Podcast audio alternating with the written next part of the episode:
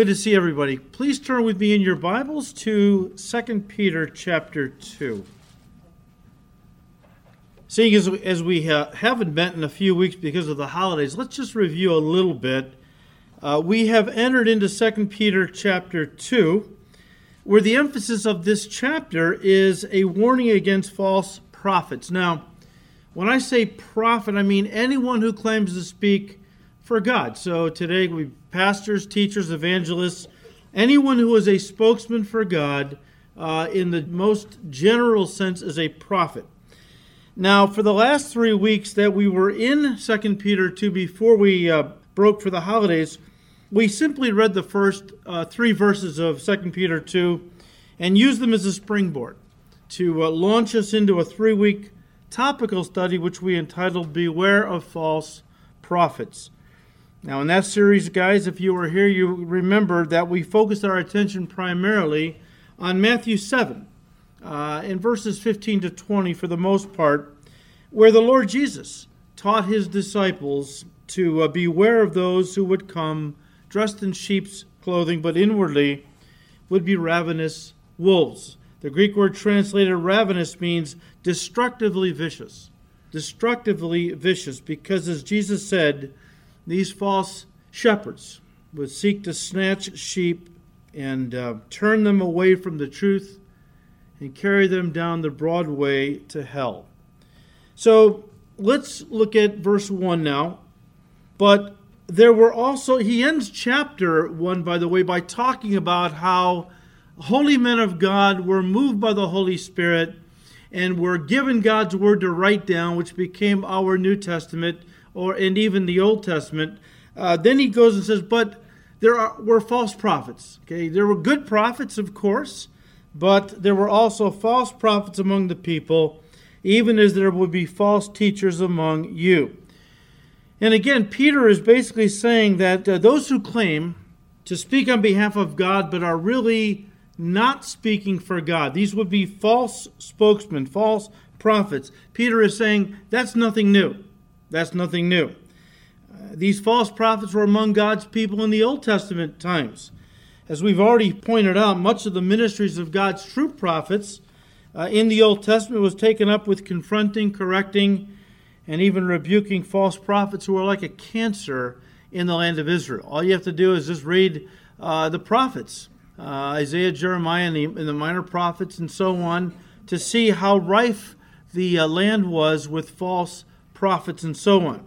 Now, Peter said they were around in the Old Testament times, and they would also plague the Christian church in New Testament times or in the church age, and they have. They have. And Jesus prophesied they would continue. So, when, when are they, is it going to be over uh, with these people? Well, Jesus prophesied that false prophets would continue and would actually reach their apex during the tribulation period and uh, all the way up to his second coming. Uh, you know, I'll just read you Matthew 24, a few verses, just to give you the flavor of this. And this was the Olivet Discourse, this uh, private briefing that Jesus gave uh, four of his disciples in the Mount of uh, Olives when they asked him, What's going to be the signs of your coming and the end of the age, and so on. And Jesus launched into this teaching that we call the Olivet Discourse in Matthew 24. He said in verse 4, Jesus said to them, Take heed that no one deceives you. That is the opening statement uh, with regard to the final years before Christ's return. That spiritual deception would be on the rise like never before. Take heed that no one deceives you, for many will come in my name, saying, I am the Christ, and will deceive many. Verse 11. Then many false prophets will rise up and deceive many. Verse 24. For false Christs and false prophets will rise and show great signs and wonders to deceive, if possible, even the elect. Signs and wonders is uh, Greek words that actually uh, refer to miracles, uh, genuine miracles. Satan has real power to do real miracles. Second Thessalonians 2, uh, verses 9 to 11. Uh, Paul said that uh, because people reject the love of the truth that they might be saved when the Antichrist comes, uh, they're going to be uh, deeply deceived by this man who is able to do lying signs and wonders. Miracles that will point not to the truth, as Jesus' miracles did, but away from the truth uh, to the lies of the devil.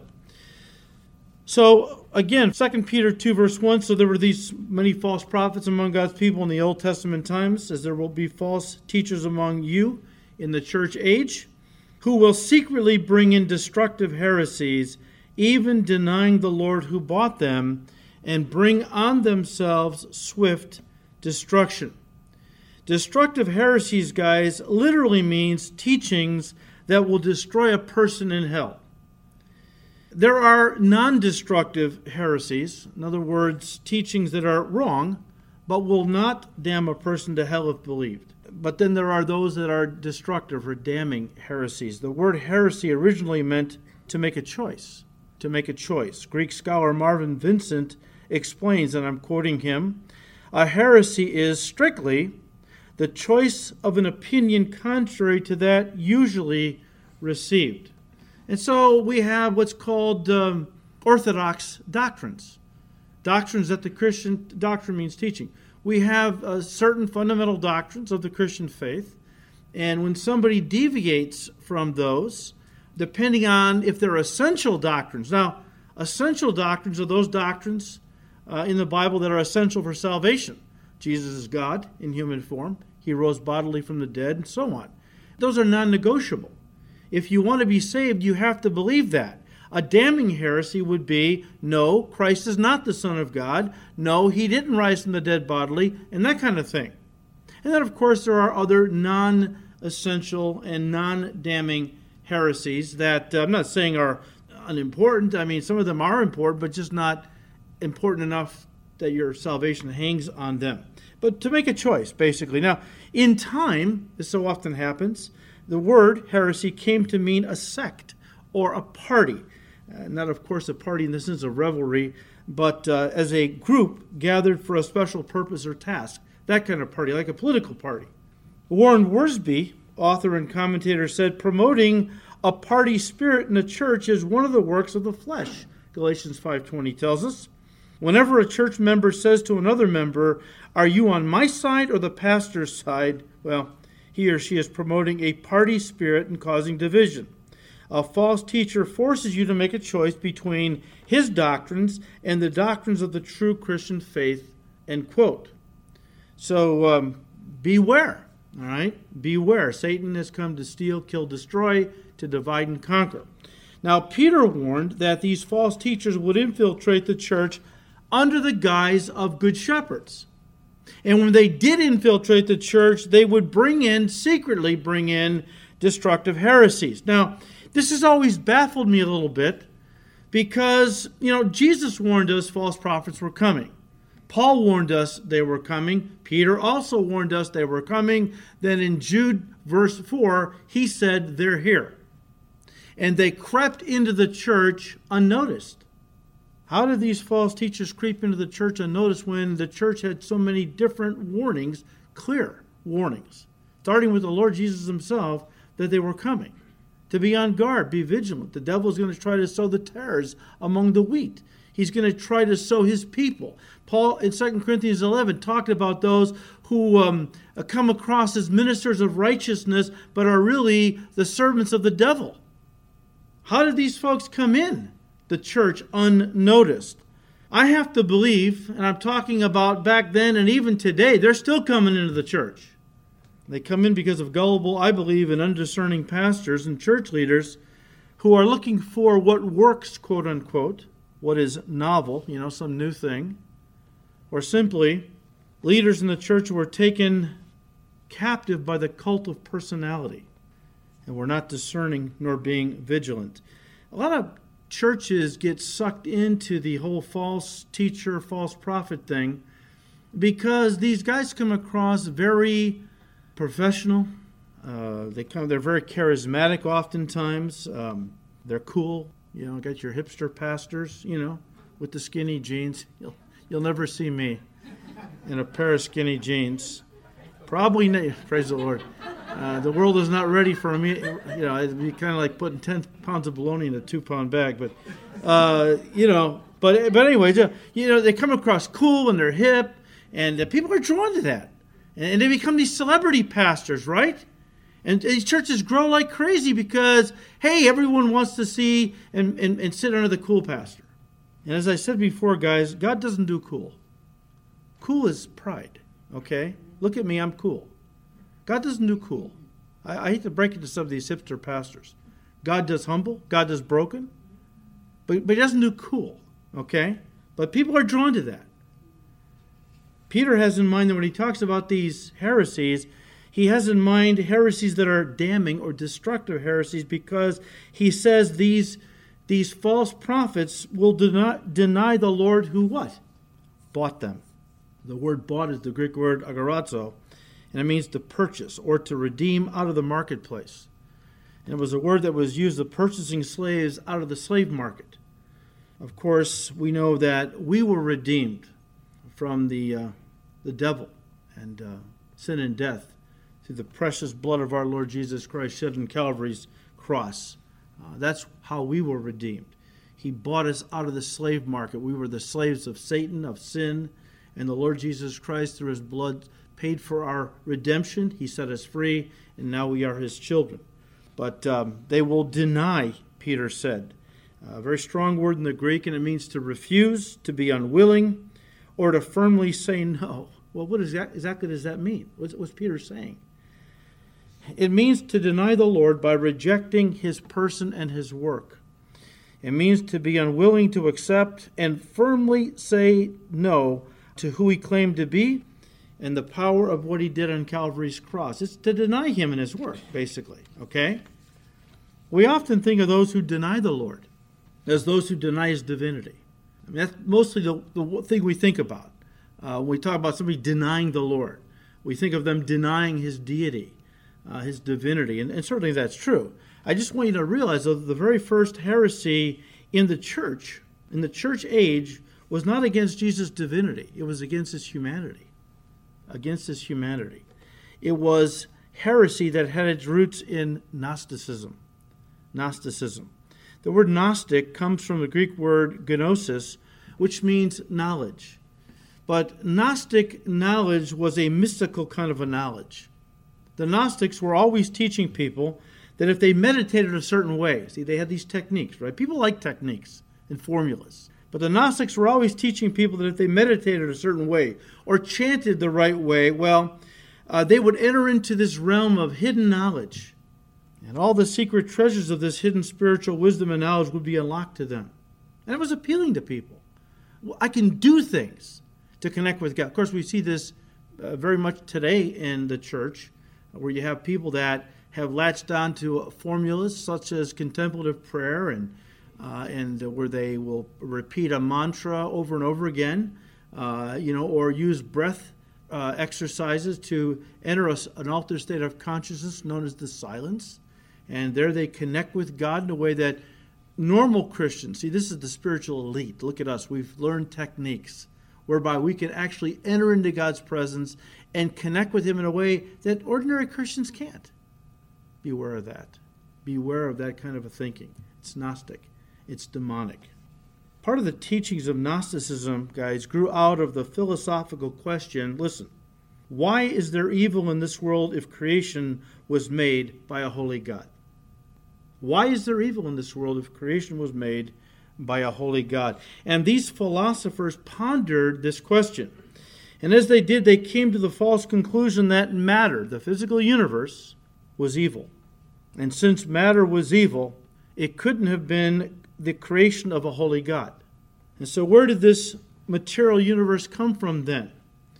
Well, it gets a little deep, and um, let me just paraphrase. I have a quote here, but little hard to follow. Let me just paraphrase what, what the Gnostics came up with. Okay, the physical universe, well, matter is evil, but God is good. So, how could a good God create what is evil? Well, here's what they come up with. Uh, actually, what happened was God created an emanation of Himself. And that emanation created an emanation of itself.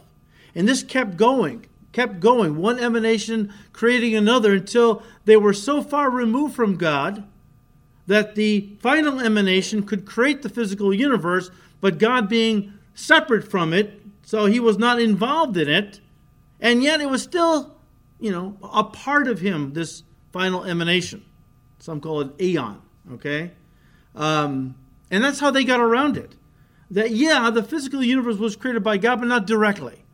Uh, it was the creation of, you know, different emanations that one after the other until finally, you know, you had one of these emanations that created all the physical universe. So God was kind of separate and insulated, you might say. Now, here's, here's the real problem with uh, the teaching of Gnosticism um, that matter was evil. The real problem from a doctrinal standpoint was in the way they applied it to Jesus Christ. You see, the Gnostics reasoned that if matter was evil, well, then Jesus couldn't have come in the flesh because then he would have been evil himself. And so many Gnostics claimed he must have come as a spirit, not as a physical flesh and blood man. See, again, an attack on his humanity. First, heresy in the church age was real against Christ was an attack against his humanity. He didn't really wasn't really born a man. He came as a spirit because he couldn't have been a man because then he would be evil because the physical universe is evil. And that's why the apostle John opened his epistle with the words 1 John 1 verse 1, that which was from the beginning. He's talking about Christ. That which was from the beginning, which we have heard, which we have seen with our eyes, which we have looked upon, and our hands have handled concerning the word of life. He was real. We saw him. We heard him. We, we touched him. He wasn't a spirit. Remember what he said when he rose from the dead on that first Sunday, or that resurrection Sunday, and he appeared uh, in the upper room, right? And they thought he was a ghost. And what did he say? Come, touch me and see, does a spirit or a ghost have flesh and bone as you see I have? John was trying to refute Gnostic teaching. It was very prevalent in the first century, and it, it kind of slipped into some of the churches, kind of seeped in, okay, uh, to some of the churches, and some of the Christians were kind of wondering about this. And so John, uh, in part, opens his, his epistle trying to refute the Gnostic teaching because he knew it was a real problem, it was heresy, uh, this teaching that Jesus did not have a physical body. Other Gnostics couldn't deny that Jesus Christ had been a physical man. They just, come on. Uh, too many people saw him and touched him and interacted with him. So, since he was physical and the physical was evil and God cannot be evil, they came to the conclusion that Jesus couldn't have been God in the flesh. And so Gnosticism eventually morphed into an attack on Jesus' divinity. And that's why Paul said in Colossians 2, verses 8 and 9 Beware lest anyone cheat you through philosophy and empty deceit, according to the tradition of men, according to the basic principles of the world, and not according to Christ, for in him dwells all the fullness of the Godhead bodily. Let me just say this, guys. Gnostic heresy denied the Lord's humanity and to a lesser degree his divinity. But the Arian heresy, listen, became the dominant heresy that denied Jesus' divinity. Gnostics, yeah, but they were more than anything else those that believed Jesus did not come in the flesh. Some of them, yeah, he was definitely physical, so he couldn't be God because God that would make God evil and so on and so forth. But the group that really, um, starting with a man named Arius, uh, the group that really uh, came against Christ's divinity was the uh, Arian followers, or uh, the Arian heresy. One, one church historian explains, let me quote it to you. He said, In the course of Christian history, few events loom larger than the Council of Nicaea in 325. This became such a problem that uh, they, they called the church council, the Council of Nicaea, in 325 to deal with this issue. Was Jesus Christ really God in human form, or what? The uh, historian goes on when the newly converted Roman Emperor Constantine called bishops, that's when the council took place, when Constantine, who uh, they say was newly converted to Christianity, I doubt that, but okay, uh, he called bishops from around the world to present day Turkey.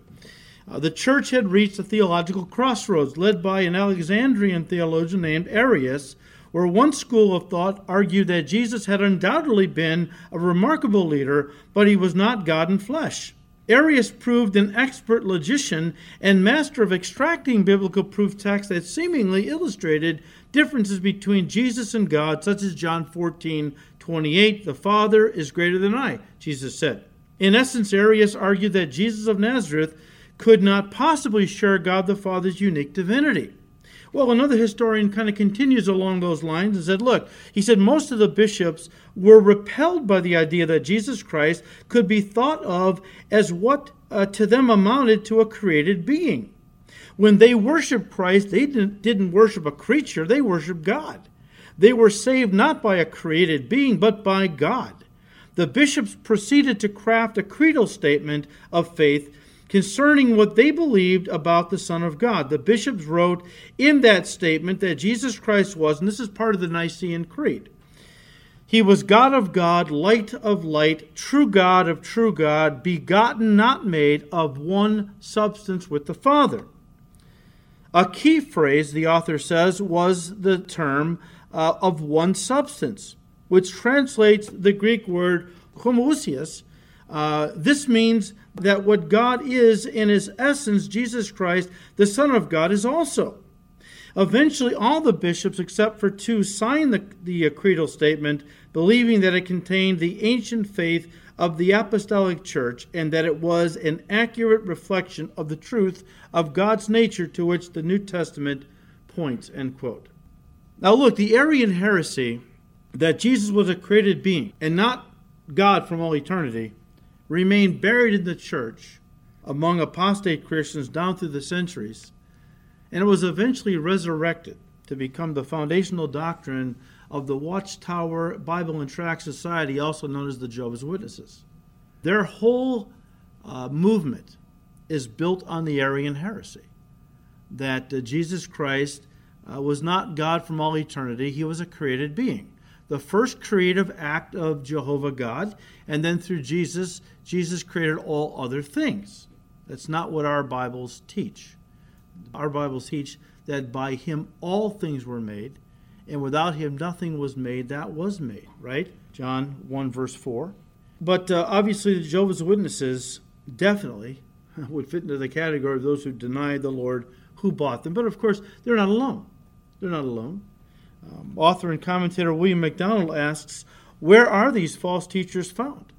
To mention perhaps the most obvious places they are found in, then he gives a list of some of the some of the more well-known places where this kind of teaching is found. He said uh, in liberal and neo-orthodox Protestantism, a lot of liberal churches, uh, liberal Roman Catholicism, Unitarianism, and Universalism. These are doctrines that uh, you can go online and check out. Also, uh, Russellism, that was the old way of saying Jehovah's Witnesses. Uh, Mormonism, Christian Science, Unity School of Christianity, Christadelphianism, uh, Armstrongism, the Radio Church of God. He goes on, while professing to be ministers of righteousness, these groups, they secretly bring in, and there's others, soul destroying heresies alongside true Bible doctrine.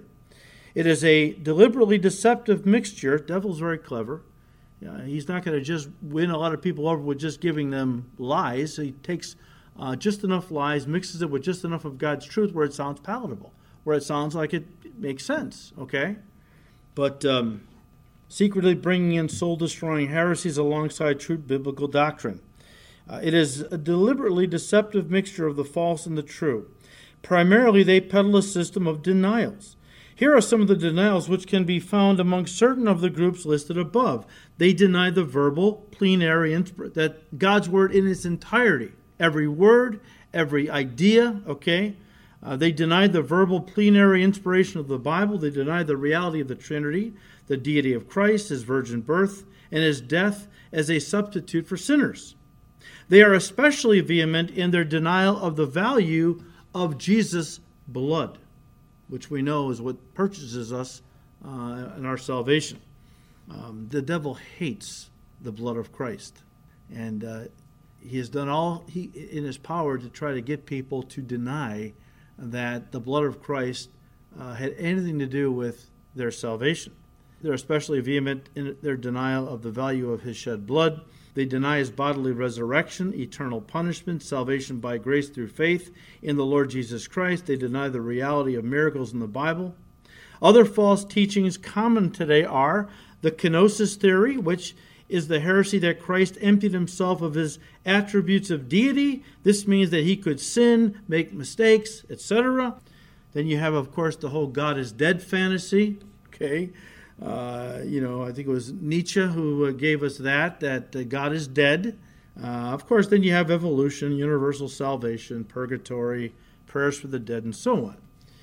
MacDonald goes on and closes by saying the ultimate sin of false teachers is that they even deny the master who bought them. While they may say nice things about Jesus, refer to his divinity, his lofty ethics, his superb example, they fail to confess him as God and as their unique Savior. End quote. Now, guys, um, inherent, and, and, and MacDonald just touched on it, but let me just say inherent in the idea of denying the Lord himself would include denying what he did on the cross. That's obviously something that Peter had in mind when he said this about false prophets, because he said they deny the Lord who bought them. Throughout the history of the church, there have always been heretics who have taught that Jesus' blood shed on Calvary's cross did not atone for sin. Now, a lesser degree heresy is, and maybe you've heard this from some groups, that, well, yeah, it did atone for some of our sins. But now we have to work hard and, you know, go to church and do these religious works and keep these ceremonies and so on to finish the work Jesus began. See? Aren't you thankful that from the cross he didn't say, it is almost finished? I did my part. Now I'm rooting for you guys. All right? I'm just so thankful he said, John 19:30, it is finished. The work of redemption was all done by our Savior. The only thing we added to our salvation was the sin. Jesus died for sinners. God's word is very clear about the efficacy of Jesus' blood in purchasing our redemption. You don't have to turn to these. You can write them down. I'll just read them to you. Hebrews 9:22. Without the shedding of blood, there is no remission of sin. So these characters, and you know they're just heretics, who say that Jesus' blood didn't atone for our sins, that is a demonic lie. Get thee behind me, Satan. 1 Peter 1, we've already looked at this.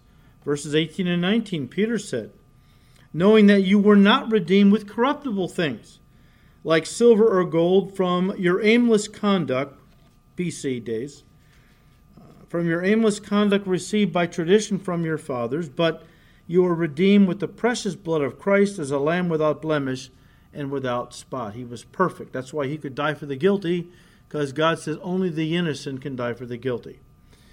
Ephesians 2, verse 13. But now Paul said, In Christ Jesus, you who were once afar off, unbelievers, outside the covenant of God, well, he has brought you near now through the blood of Christ. You're saved.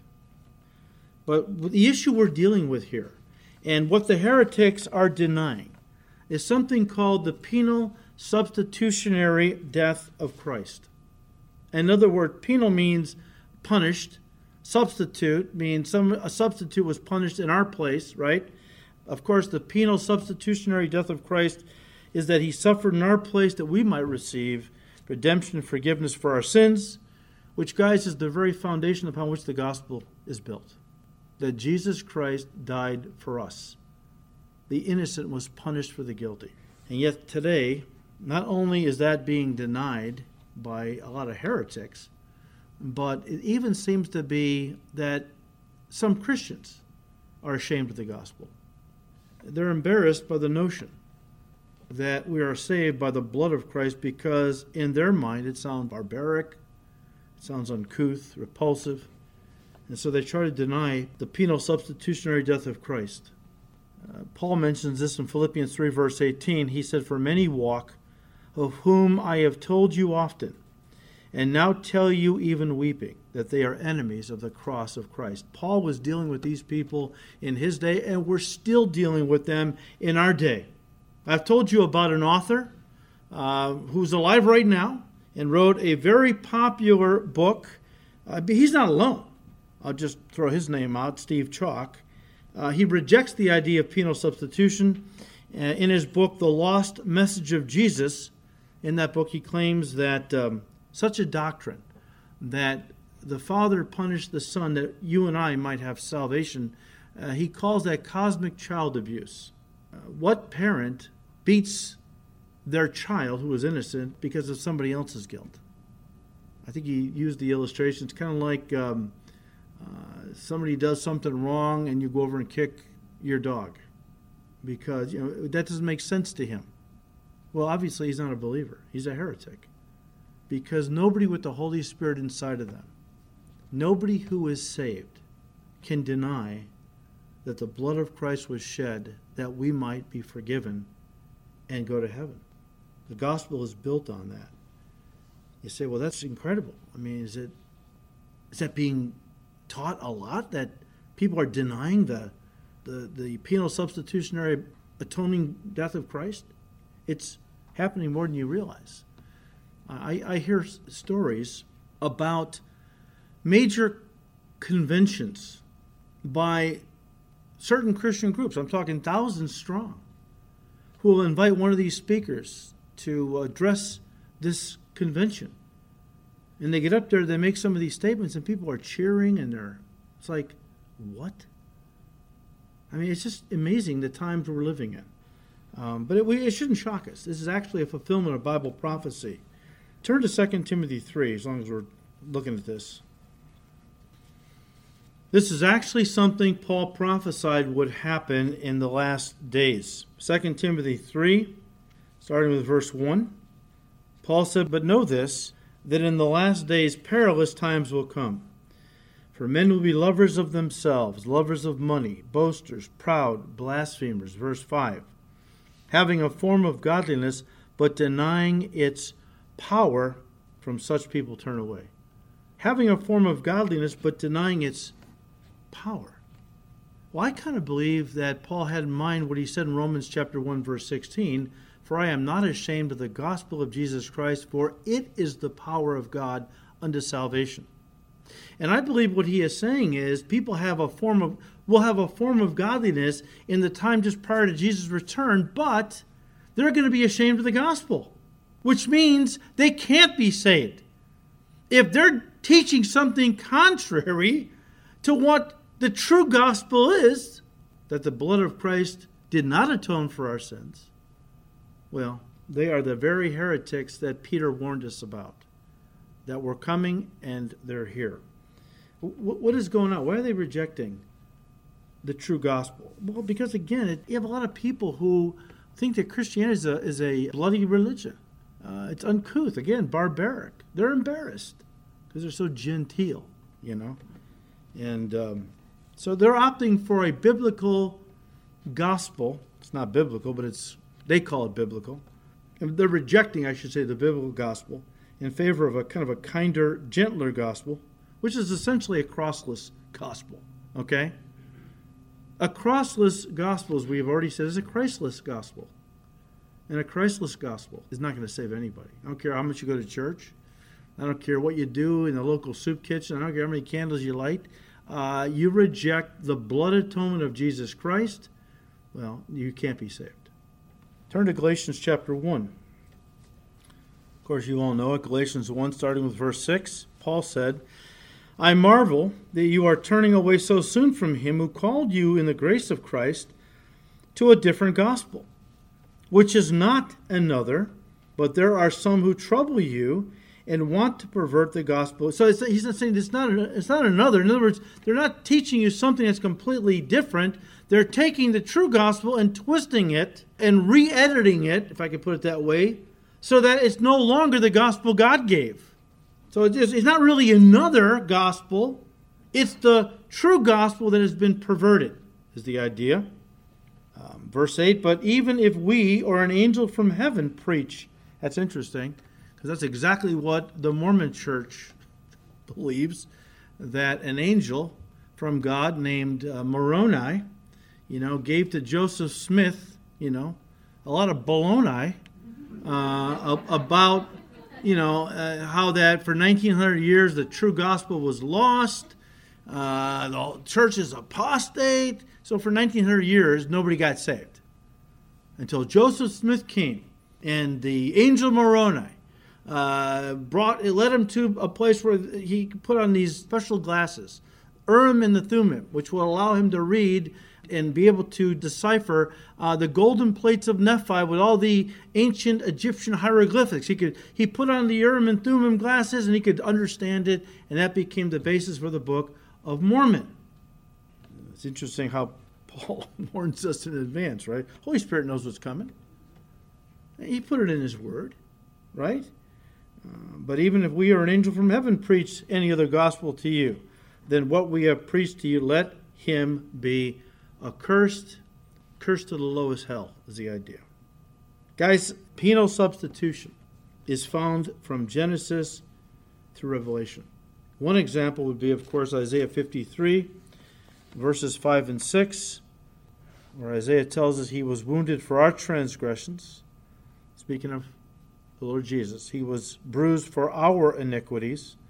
The chastisement for our peace was upon him and by his stripes we are healed. All we like sheep have gone astray. We have turned every one to his own way, but the Lord has laid on him, on Jesus, the sinless Lamb of God, right? The sins of uh, the iniquity of us all. Penal substitution. Another, a substitute, was punished in our place. Now, getting back to 2 Peter 2, again, verse 1 but there were also false prophets among the people, even as there will be false teachers among you, who will secretly bring in destructive heresies, even denying the Lord who bought them, and will bring on themselves swift destruction. The word swift is a Greek word that we get our word tachometer from. A tachometer uh, measures RPM, revolutions per minute. In other words, how fast the crankshaft uh, of the engine is turning. But the idea in the Greek of this word is speed. And um, in this context, it means that these false prophets have bring on themselves swift destruction. In other words, quick or imminent destruction. Destruction is a Greek word that refers to perdition, as in eternal damnation in hell. And guys, this is the horrible reality uh, that is coming upon all these false teachers if they don't repent. They're going to face judgment either when they die or they're alive when Christ returns. But um, judgment awaits these heretical false teachers and all who follow their heretical path. Uh, something else before we move on. This last statement of Peter tells us that the false prophets he is referring to are unbelievers. They're, they're unbelievers. Uh, those whose teachings would not only damn those who listen to these teachers and embrace their teaching, of course, these teachings would also damn the teachers themselves to hell, right? It, the interesting thing about it, and why I bring this up, is because uh, it's interesting uh, the way Peter uh, mentions these guys, okay, what he says about them, uh, these false, unsaved prophets. He said that the Lord had bought them. The Lord had bought them. And the idea is with his blood on Calvary's cross. This means that Jesus' death on the cross paid for the sins of unbelievers and not just the elect. Jesus' blood on Calvary's cross paid for not just the elect, but the sins of all people. John, in his first epistle, chapter 2, verses 1 and 2, makes that very clear. And when he said, My dear children, 1 John 2, starting with verse 1, my dear children, I am writing this to you so that you will not sin. All right? You know, we don't want you to go out there sin. But if anyone does sin, we have an advocate who pleads our case before the Father. The Greek word for advocate is attorney for the defense, Jesus Christ. He is Jesus Christ, the one who is truly righteous. He himself is the sacrifice that atones for our sins, listen, and not only our sins, but the sins of all the world. Now, I bring this out because it refutes one of the five pillars of Calvinism, which is limited atonement. Limited atonement says that Jesus didn't die for the sins of the whole world, he only died for the sins of the elect.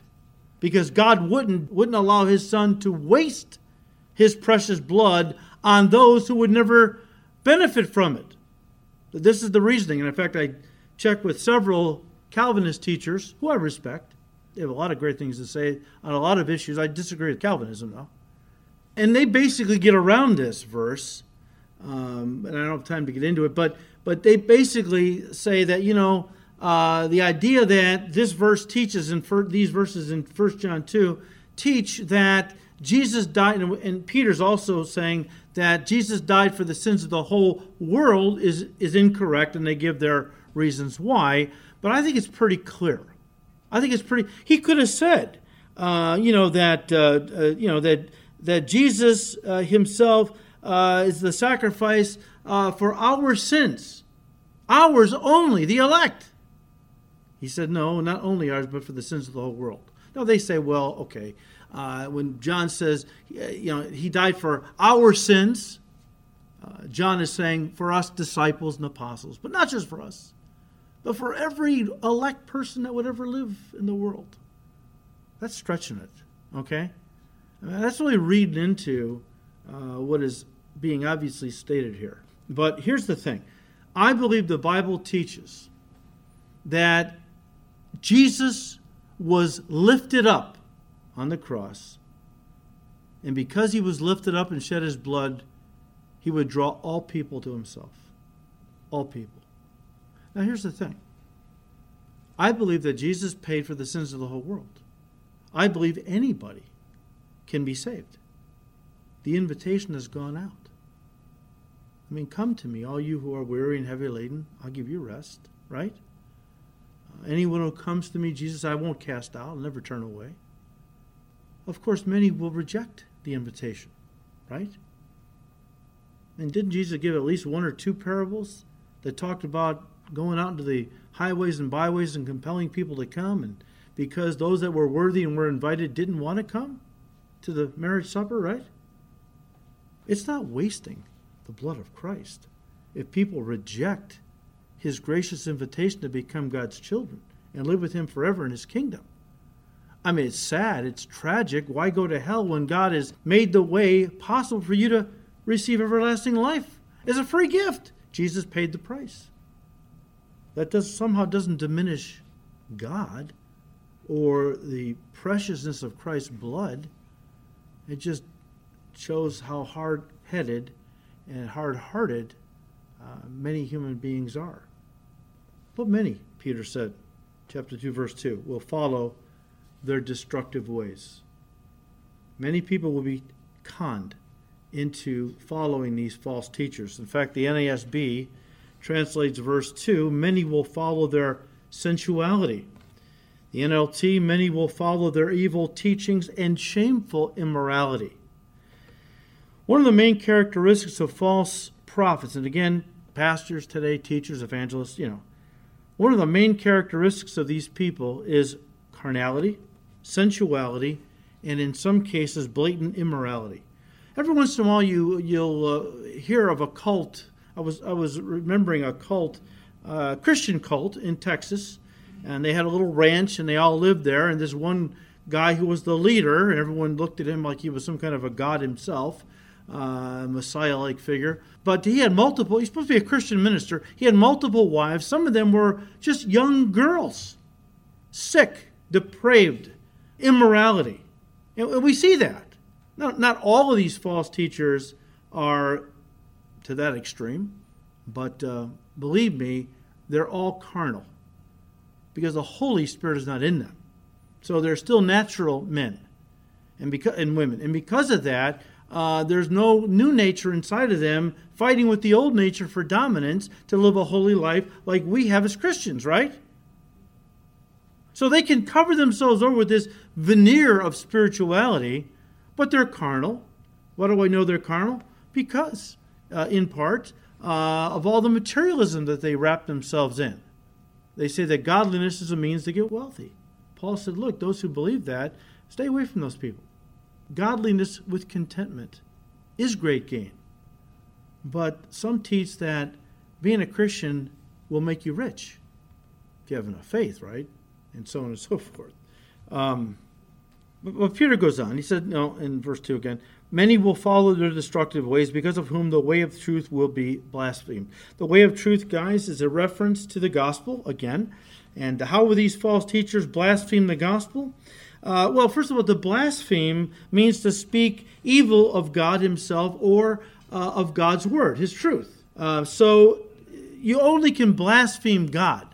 All right? You can't blaspheme another human being. And I went this afternoon and I pulled up the word blasphemy or blaspheme on my computer program.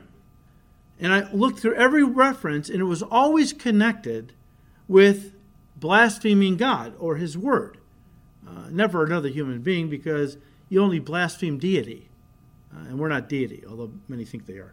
Um, but but the blasphemy means to speak evil against God Himself or His Word, His truth.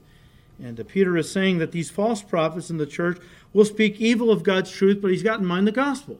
And uh, again, how? Well, uh, by denying, and this is something we, we talked about for the three weeks before we broke for the holidays in Matthew 7 how that we Jesus talked about these false prophets, uh, how they're like spiritual traffic cops, spiritual Pied Pipers that are standing in front of the, the narrow way that leads to heaven, and they're you know blocking that road or that path, and they're standing and waving people down like spiritual traffic cops down the broad way that leads to hell, which by the way isn't marked this way to hell, it's marked this way to God. That's what we see today. A lot of liberal churches who deny who deny the true gospel, which again is the way of the cross, the narrow way, as Jesus described it in Matthew 7, verses 13 and 14. And they deny that, and uh, in its place, they preach a false gospel, which is a tolerant, inclusive way, you know, called the broad way, Jesus did. And uh, this false gospel they preach is uh, very tolerant, very inclusive. It's all about being a good person, whatever that means uh, helping others, which is the social gospel. Okay, doesn't matter what you believe, just as long as you're sincere. That's another tenet. And uh, other assorted good works that we should do to please God and earn heaven. This is the gospel that we see uh, many churches preaching. All right, when you ride by churches that have the rainbow out in front by the marquee and it says all are welcome and we love everybody. That's their way of saying that we agree with gay marriage and homosexuality, that it's not evil, that God made uh, people homosexual and heterosexual, like He made them right handed, left handed, or brown eyed, blue eyed. And that sounds good. It sounds like, okay, that makes sense. It's not biblical, though. God didn't make anybody homosexual, that's a perversion of God's creation. Now, I'm not saying I hate homosexuals. I don't. I want to see them saved. But we're not going to help them by letting them think that they're okay with God, only to have them stand before Him someday on the day of judgment and hear God say to them Himself, I never knew you, depart from me.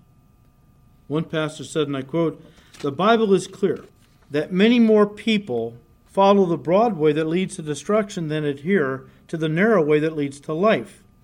In part, credit is due to false teachers for the popularity of the wide road message they preach, as they usher people onto the broad way and encourage them not to look back. Their message of independence, personal freedom, and self exaltation is inherently appealing to fallen human hearts who would rather serve themselves than submit to Christ. He goes on. In the Sermon on the Mount, Jesus declared, Not everyone who says to me, Lord, Lord, is going to enter the kingdom of heaven, but he who does the will of my Father who is in heaven. Only they will enter. Superficial, insincere claims to be followers of Christ are meaningless. Only those who fully submit to his lordship and obey his will demonstrate that they truly belong to him.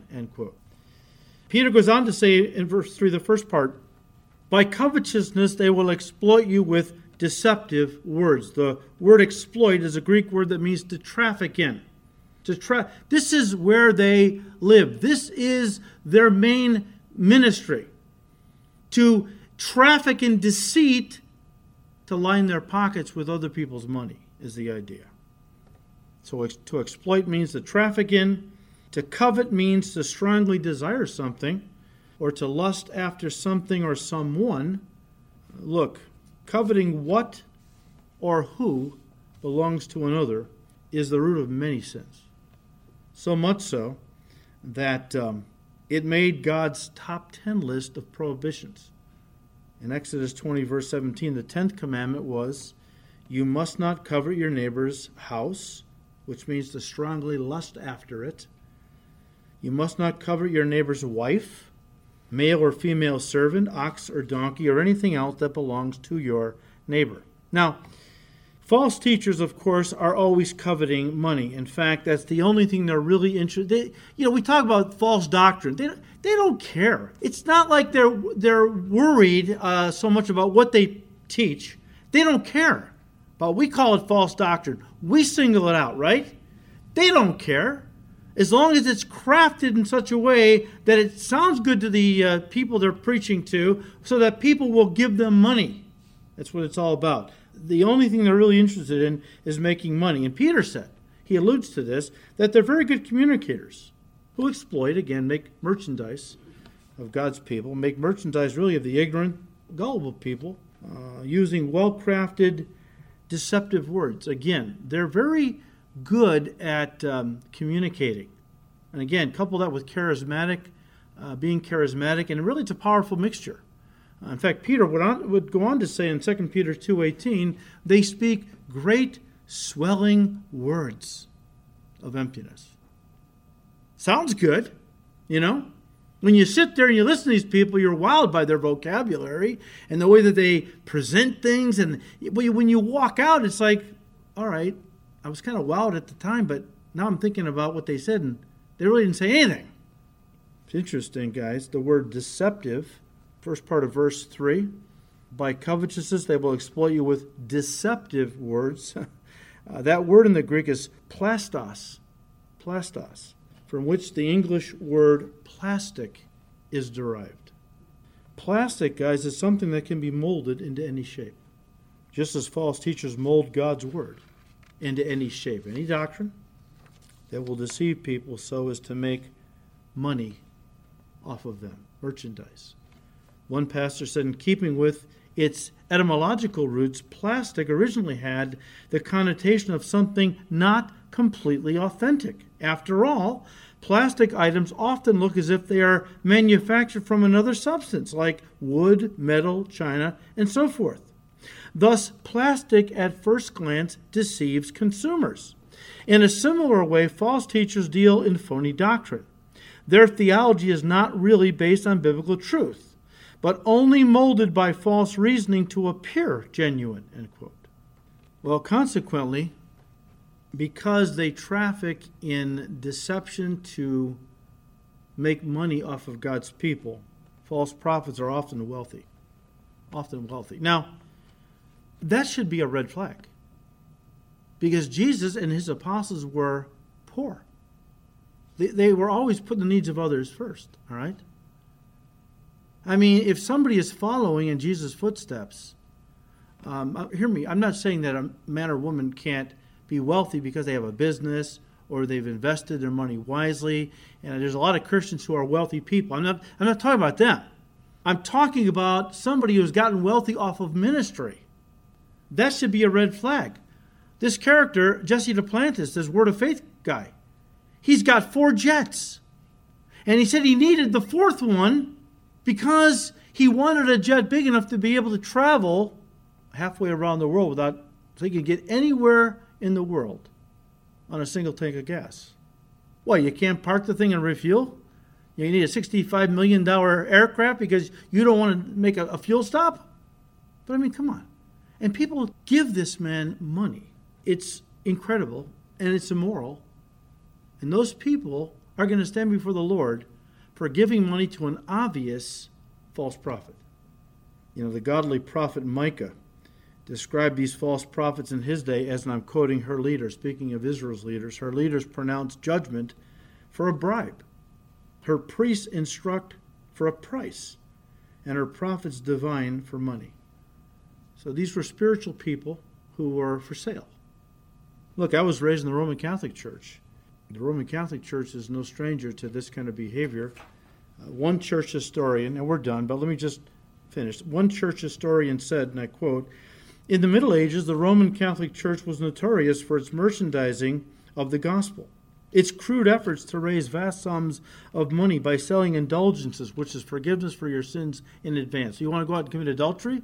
Go to the church, you pay some money, you get your forgiveness, your indulgence, forgiveness in advance, go out and have your affair. You're covered. Or so they thought. Its crude efforts to raise vast sums of money by selling indulgences helped spur the Reformation. Martin Luther was appalled when he finally got to the holy city of Rome as an Augustinian Catholic monk. Wanted to visit the holy city, found so much corruption he almost vomited, but he was appalled. And it did help to spur the Protestant Reformation. The popes shamelessly sold to the highest bidder the office of bishop or cardinal. Those who bought the bishop's mitres and the cardinal's hats willingly paid exorbitant prices for them because they could use these positions to line their own pockets. Father Chiniquy tells of priests who extorted money from impoverished widows, refusing to say masses to help their departed loved ones through the purgatorial fires without the required payment. End quote. Look, Catholic Church has had its problems. Protestant Church hasn't been too much better, though, either. A lot of corruption in uh, mainline uh, Protestant denominations. Peter said in verse 3 by covetousness they will exploit you with deceptive words. For a long time their judgment has not been idle, and their destruction does not slumber. Look, even though false teachers won't face judgment until they die, they're living high off the hog right now. The Bible says their day is coming. Their day is coming. Their punishment was decreed by God from long ago. You can read Genesis 3. Their judgment, Peter said, has not been idle. That simply means that though they haven't experienced God's judgment yet, it hasn't been abolished or ceased from coming. This is the problem with a lot of people because God doesn't judge an evil deed immediately. Well, people think God doesn't see. He doesn't really care what I do. Or the most twisted version of that is he actually approves of what I'm doing. What is really going on is the goodness of God is upon them to bring them what? To repentance, right? God is giving them time to repent. That's what they're experiencing. They're interpreting it as, as if God doesn't care, God doesn't see. Uh, it's like one story I heard about a uh, rural farming community somewhere, small town basically. But one of the farmers was a, a, a devout Christian. And uh, during harvest season in October, uh, he wouldn't harvest on the Sabbath. He believed that the Sabbath was holy, and so he wouldn't run his tractors to harvest anything. You know, time was critical, but he felt like I'm not going to dishonor God. I'm going to take the day off because that's what I'm supposed to do uh, for the Sabbath.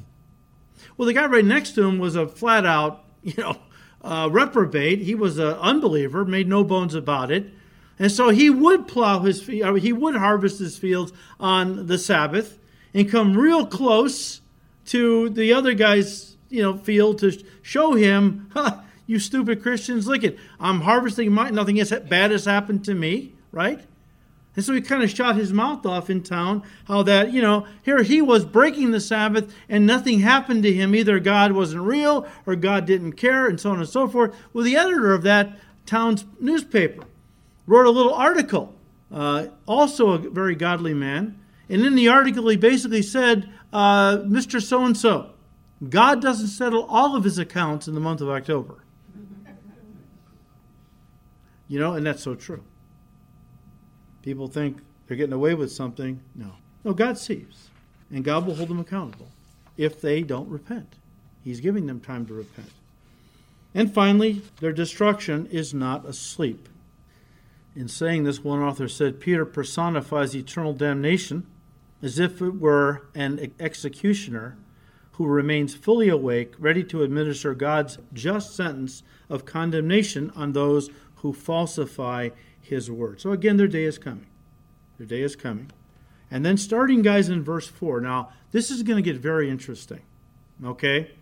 Starting in verse 4, which we'll look at next time, Peter goes on to give examples of this very thing.